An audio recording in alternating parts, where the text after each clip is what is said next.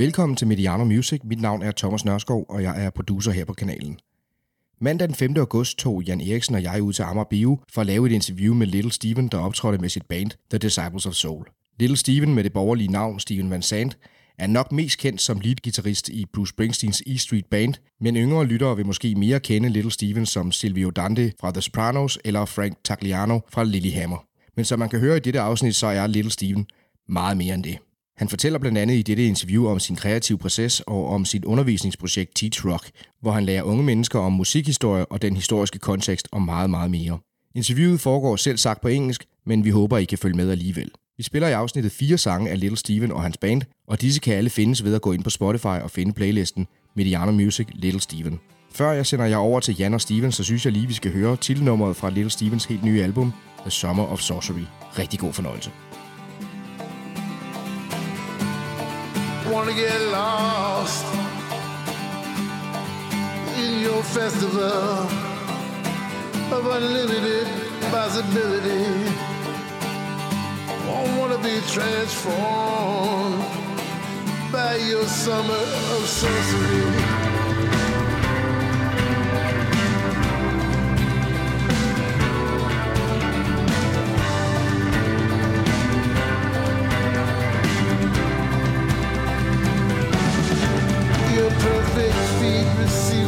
Kisses.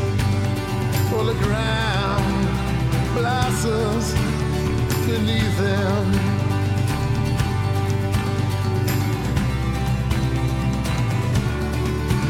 As if time was not the enemy, and the miracles could be ours. The just them. This is your second uh, concert in Denmark this year. Uh, you performed at a festival in Jutland uh, in May. I Oh think. yeah, I guess so. Yeah, Yeah. yeah. And uh, you have uh, said uh, earlier said that you prefer performing in small venues. Uh, is that still so, or Yeah, when you're doing what we're doing, which is um, really intro- introducing yourself, you know, re- reintroducing yourself uh, to some, but introducing yourself to most people. Um, you want to do it in a more intimate setting. You know, you don't want to do it outside. You know, we'll, we'll, do festivals just to do them, and um, you try and maybe expand your audience a little bit that way. You know, but I don't really believe in them. Um, outside shows are for celebration and for picnics and uh, you know you're singing along with the band you're very familiar with the band and everybody brings the kids and it's just you know sings along and has fun and you know and that's really not what we're doing. We're you know we're we're doing something much more uh, new you know and, and, and so you want to be able to have the attention focused you know as, as tightly as you can you know? It, uh, you have been on this uh, no, this tour for quite a while, and, and you have been you were on a Soulfire tour. In uh, Soulfire was two years. yeah, uh, yeah. This one just uh, three gigs. Uh, well, two, two. The second. This this will be the second gig in Europe. yeah, but yeah. Uh, you you've been on on tour in America. We did America. We did a month in America. Yeah. Yeah. Um, so um, to me, it seems we? Oh, we're in August now. Sorry, I have no sense of time. we started the Summer of Sorcery tour when we got back from Australia. We did. We went to Australia first, but the record wasn't out yet, so we did the Soulfire show in Australia, which would have been the end of the Soulfire tour in uh, April. Right, May, June, July. Yeah, then we did May and June in Europe, July in America, back to August, uh, back to Europe for August. So, yeah, we're this is like the fourth month of the summer sorcery tour. Yeah, I, I, I, I did an interview with you on the telephone two years ago, uh, and and you said that uh, at, at at at that point of time you were trying to reinvent yourself or rediscover yourself as a musician, and uh, um, it seems like you have passed the audition. Uh, It was more of a yeah rediscovery really than reinvent. Um, um, but it turned out to be far more positive uh, than I could have expected. I mean, it was completely accidental coming back into this uh, in the first place. But um, so you know, the, the, we do the Soulfire tour just kind of for fun, you know. I, I still didn't have any real ambition about it. Uh, you know, it was one of those nothing better to do things, you know. yeah, and um, that ended up being the story of my life. That tour, you know, that that show was, you know, the, the Soulfire album, of course, uh, cover songs, you know, songs I had written for other people, and um, and so that that show ended up being like the summation of my life. And I thought, you know, uh, I, I'll never gonna, I'm never gonna beat that. You know what I mean? I'm never gonna be able to equal that again. It's the whole, my whole life story in the show. Uh, but about halfway through the tour, um, some ideas started to come to me, and and um, and and what I what I I wouldn't have even hoped would happen, but I'm so glad it happened. Was I was able to finally evolve. You know, um, one particular thing to the next level. Uh, you know, and I never have done that. You know, all five of my solo albums of the '80s were all uh, they were progress from each other, but what I would call horizontal progress, going from one genre to another. You know, uh, and and you know it was interesting, and I, and I like all my work, but the music was more or less a soundtrack to my ideas at the time, which were very linear and very literal, very autobiographical, very political, but also told a very uh, um, uh, chronological story of where exactly I was at at the time. You know, very accurate picture of myself. Um, and the music was just more or less a soundtrack accompanying that particular theme and that particular idea uh, without any thought of it being consistent. Of course, now this is not how you have a career, okay? This is how you have an artistic adventure, which is what it was for me. And I, I must admit, naively, I mean, I should have, I should have thought past that, but whatever. Um, so this is the first time in my life I've done two albums in a row with the same band, with the same sound, same genre, you know, Soulfire to Summer of Sorcery, and and and um, and what I was hoping would happen happened, which is a real evolution um, from those songs, uh, which I'd written for other people. And I said to myself, if I am going to continue, I don't want to do political music anymore. I don't want to do uh, autobiographical music anymore. I want to do fiction, just like I, I I'm writing for someone else, you know. And and I ended up doing exactly what I what I hoped I could do, you know. So uh, it turned out to be a complete artistic success, out of thin air, you know, out of no ambition, no plan, no no like, oh, I can't wait to get back in the business, you know. I hadn't thought about it for 20 years, you know, honestly. So the whole thing's been a complete pleasant surprise, this whole thing. And I, I credit the band because if, if the band had not been loyal to me and stayed with me for these past two years, it wouldn't have happened, you know, if I had to keep finding band members and go through all that drama, you know. Um, they have been extraordinarily um, loyal and uh, consistent and gave me a platform, a solid sort of base, you know, to actually think so, you know, let your let your mind wander a bit, and and and uh, see what you can imagine. And uh, suddenly, this album just sort of came to me. You know? It, it seems to me like uh, the musically, it's uh, it, it sounds like a celebration of, of um, the music that that started you uh, way back in the '60s. You and the other guys in. Uh, Aspen Yeah, I, I think it was. Um, um, again, uh, revisiting that stuff with the Soulfire album, uh, and that was some of that stuff goes back to uh, I don't know 1975. You know, so we're talking about whatever that is. What is that? 35, 40 years? I don't know. Yeah, uh, of stuff right on the kind of you know on that on that album. So reliving that and and and, and absorbing those songs again night after night uh, kind of did bring me back to, to the roots, I think, a bit. And uh, it was almost like starting all over again in a, in a way. Um, but yeah, those those those uh, influences are are very close to the surface for me, and I like to hear them. I, I like to I, I like to wear my influences on my sleeve, so to speak. I like to I like them to be obvious, you know, to some extent, because they're very well integrated now. You know, I don't have to worry about, you know, I don't have to worry about being an impersonator. You know, or or, or worrying about wh- wh- what my identity is. You know, it's all it's all very very well integrated at this point. So I can go like on this new album from Sly and the Family Stone to Tito Puente to Sam Cooke to you know to blaxploitation uh, to whatever other genres are on You- this you- album. You know, funk. You know, Yeah. you know, you know. Even, um, e- even a hint of doo wop, I think. yeah, a hint of doo-wop. You know, we actually had the doo-wop on the last one. You know, uh, state. You know, the blues is there. Um, you know, uh, some some some rock. You know, not a lot of rock. I mean, at this point, I'm not really a rock band anymore. You know, to be honest. I mean, it's sort of rock meets soul, but Yeah. it's more soul than rock actually.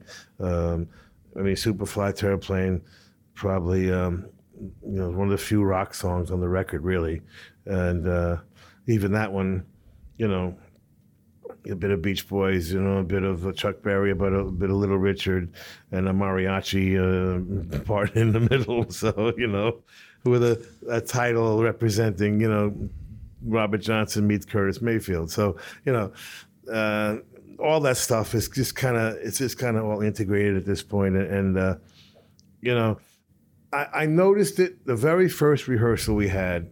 I noticed that my stuff is its own genre. It's just it doesn't quite mm. fit in anywhere. You know, it, it didn't fit in when I wrote it in the first place, and it doesn't fit in now. You know, but it's interesting, and I think it has value. You know, I, you know, commercial value maybe not so much. Okay, but I think it does have some artistic value, and I like it. You know, I really do like it, and, I, and I'm proud of it. And and and you know, it's not easy to have your own identity, and my identity just kind of formed very organically, you know, through my influences becoming absorbed, and uh, and then you go back to it 20 years later now, and uh, it's they're even more absorbed. They're, it's even you're, you're you're better. You're you're better in every way, you know, because uh, you've had all that time, I guess, for it to to, to become absorbed. So. You know, I think this, this new album is maybe the best album I've ever made. I mean, it's, it's certainly one of them. you know. Statue of Liberty, so fine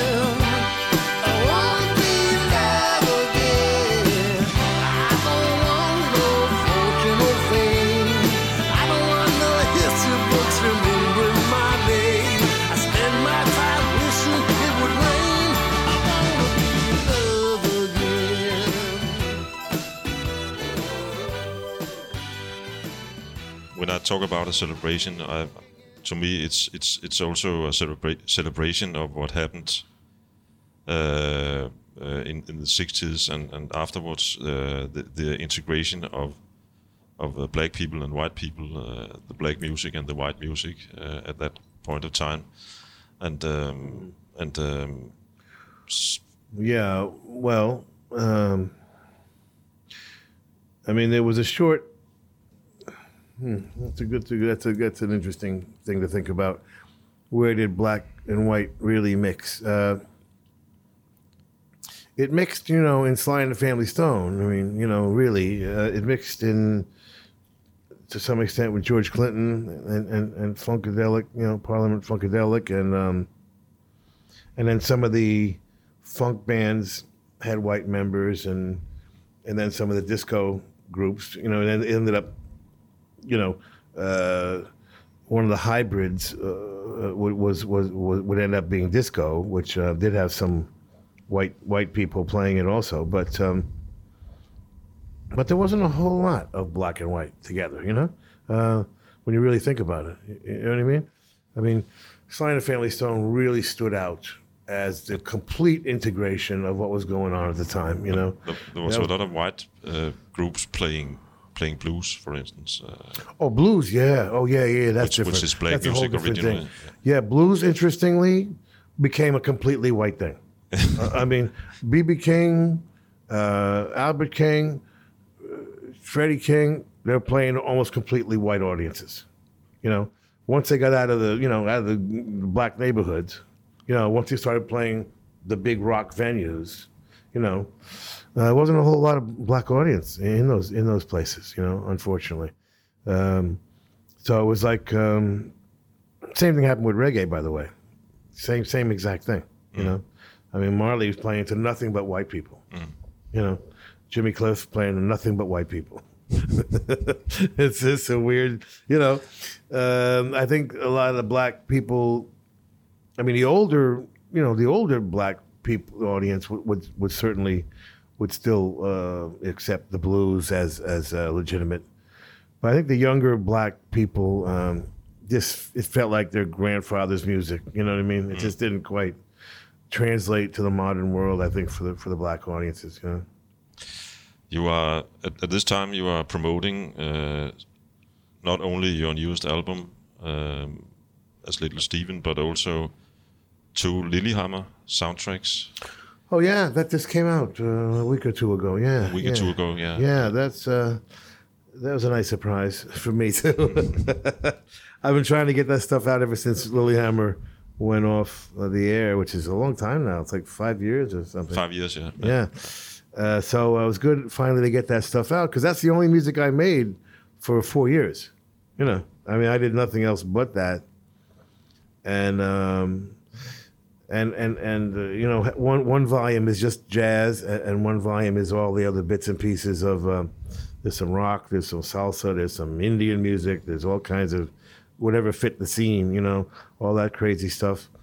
Um, but when, when I did the jazz stuff, though, I, I, uh, I thought, you know, it's going to be almost as much work to do a 45 second cue. You know, uh, when you put music in a scene, it's called a cue. I said, you know, why, why do 45 seconds when I could do four minutes and then take the 45 seconds from that four minutes, you know, and, end up with a real, a real song, you know, end up with a real legitimate song. So that was the approach I took for the entire jazz album. You know, the whatever those ten or twelve songs are.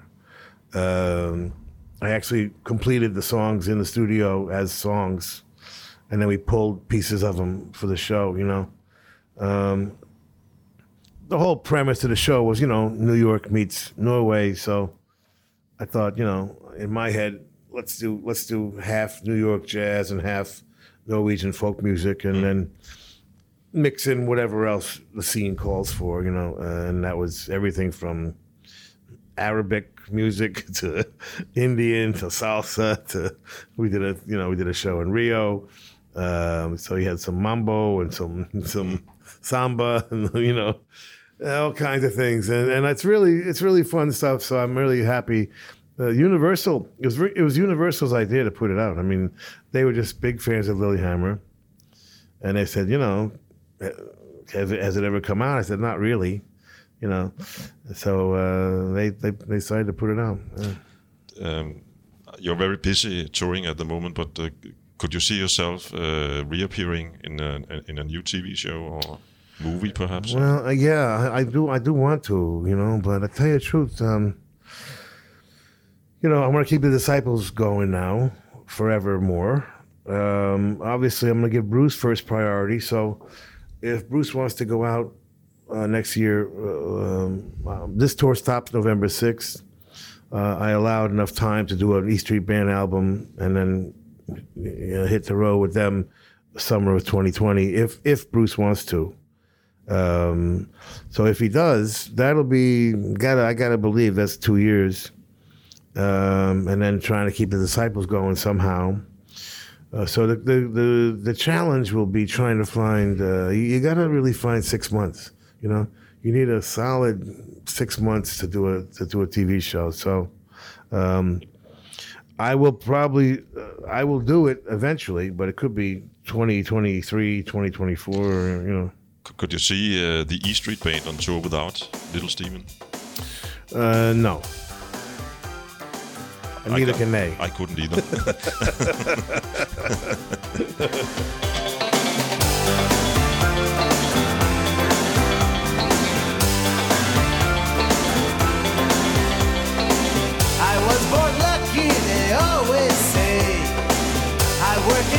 fields of plenty. Sweat for the company far away. Fruit once sweet now has bitter taste.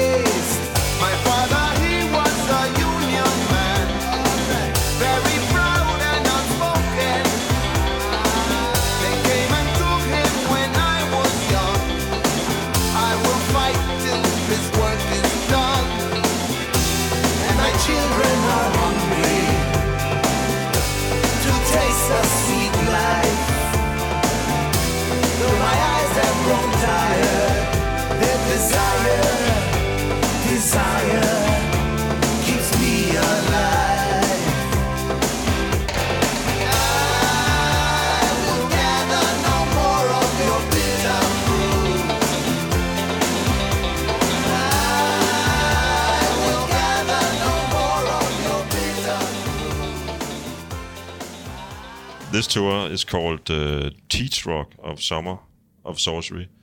Uh, and and and uh, I guess that is uh, in order to to promote uh, this Teach Rock project you're involved in. Um, Yeah, we um, we like to just uh, connect with teachers worldwide. We uh, we invite teachers to come to the show. We put aside like 400 tickets every show for teachers to come for free. Bring a friend, and then um, we haven't been doing it this tour, but um, the last three t- three three months of the Soulfire tour, we started doing um, workshops at the sh- at the at the show, in between the sound check and the show. Like like right now, this period we- we're where we're talking, in between the sound check and the show, we would do an hour long workshop uh, with the foundation people and the teachers. Um, the curriculum itself now, uh, uh, again, just just went public um, last year. We worked on it for 12 years and um, have 150 lessons of music history, yeah, and, and that's for free. All free, uh, all licensed music and video. We have a lot of partners. Uh, we not only um, have the chronological history of music, the all all genres uh, covered, but we also partner with uh, documentary people. Um, uh, you know, HBO is one of our partners, PBS one of our partners, and we uh, we've done uh, like the we partnered with the Beatles for the Ron Howard film uh, Eight Days a Week, I think it was called. Eight days a week. Yeah. Yeah. Um, Great we, film. We uh, yeah we we partnered with the um, with the people who made the Rumble film, uh, which is the Native Americans to in rock and roll. Great film. Um, so you know a lot. There's like a, a bunch of a bunch of the documentaries now. We give them another life. You know, documentaries will go in the theaters for a little while and then end up on Netflix or or HBO, and we give them a third life in the classroom. You know, forever. So documentary people really love what we're doing. We just uh, we made a deal with Thom Zimny, who just did the Elvis Presley special for HBO. Um, we're gonna talk to Marty Scorsese about some of his stuff, and um, That's a lot. you know, and and, and uh, Zimny's new one, the uh, Johnny Cash one, is gonna be great. So you know, it keeps it fresh. It keeps it fresh. You know, you know, it keeps uh, new ideas. If there's a new documentary, we can turn it right into a lesson plan, just like that.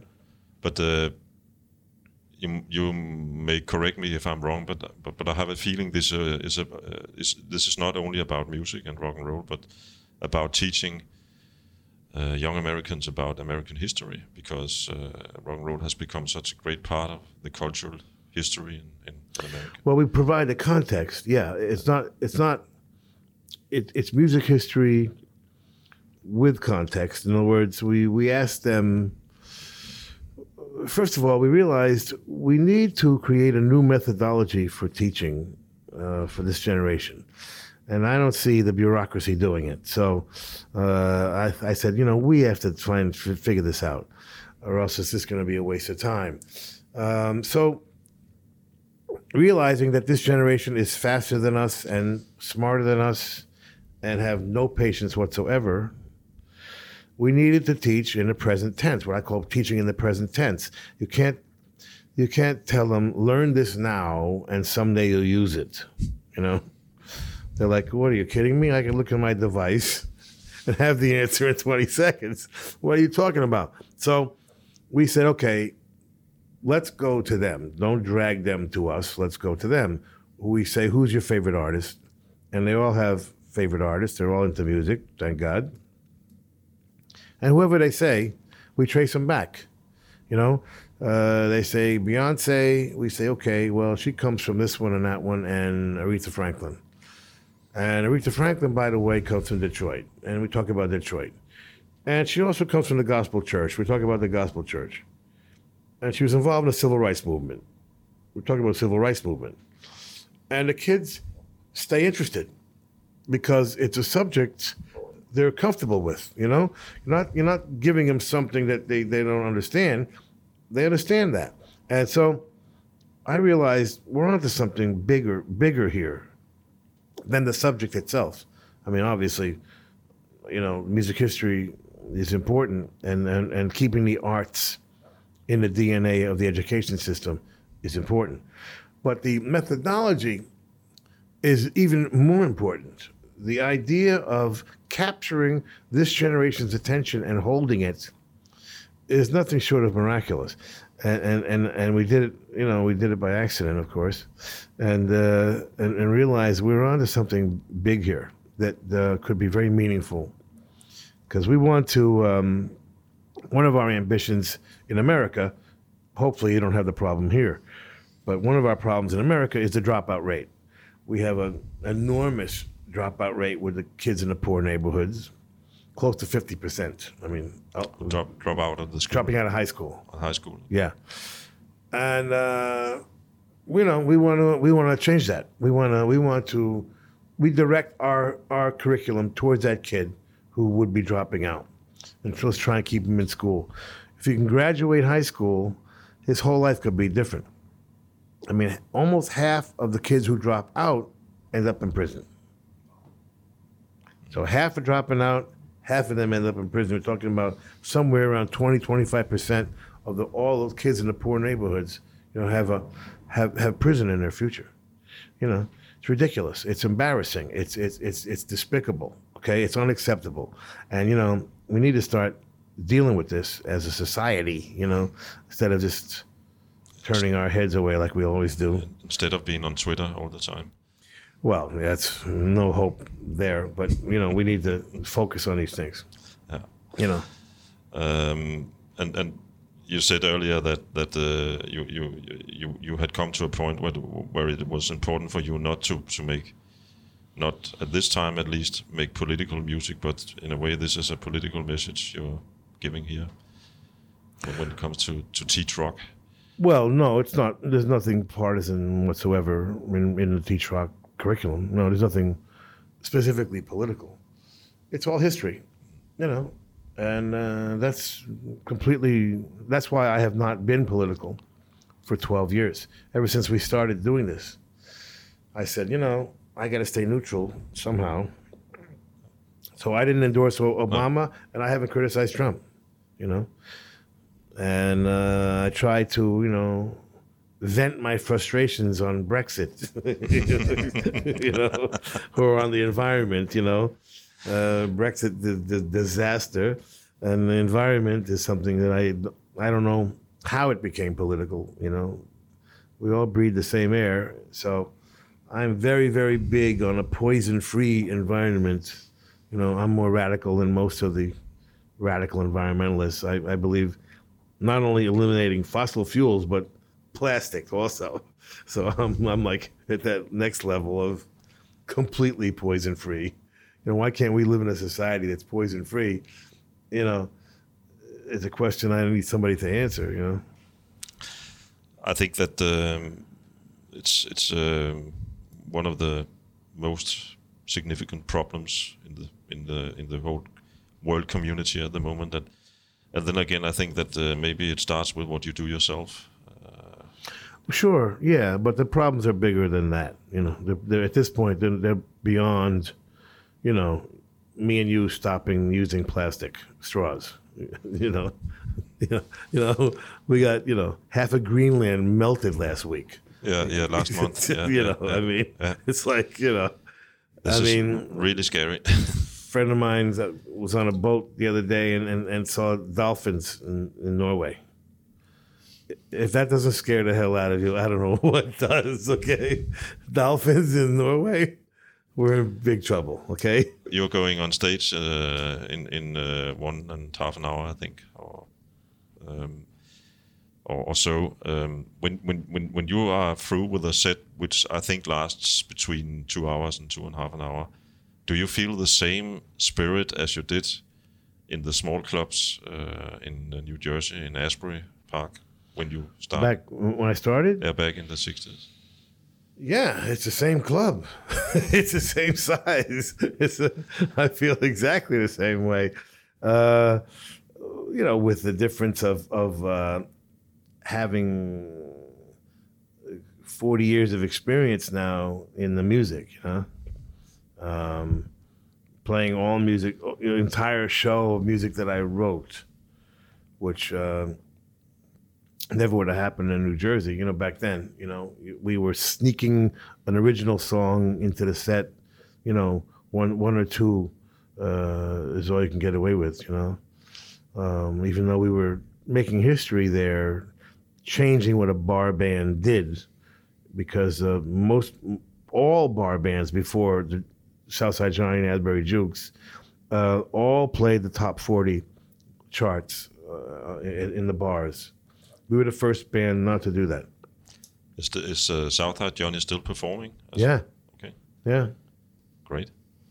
He's never uh, in Europe, I think. Just- uh, uh, it's only in come- America. I Doesn't come to Europe very often. no, I don't think so. I think I think he probably does once a year at least. No.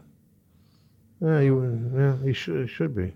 Um, you mentioned that you are holding some time, spare time, uh, some time uh, ready for uh, perhaps recording a, a Springsteen album. Yeah. Uh, are there any plans to do that? Or? No, I mean, there's not exactly a plan yet. Uh, I'm going to talk to Bruce uh, when I get home, you know, in the summer and uh, see what he wants to do. Yeah. But, um, you know, you got to plan ahead and assume various scenarios, uh, or else uh, you're to. It's been that way most of my life. I mean, I, I don't wait around usually. You know, I, I tend to, you know, I'm not waiting for a phone call but um, uh, you know, you just kind of calculate. Okay, he's doing this, I'm doing that. Let's see if we can uh, meet, you know, together here at, at a certain point, and that feels like the right time to me. Okay, I think we'll uh, thank you for for your time and, All right, cool. and good luck with the tonight's show. And uh, I don't need any luck.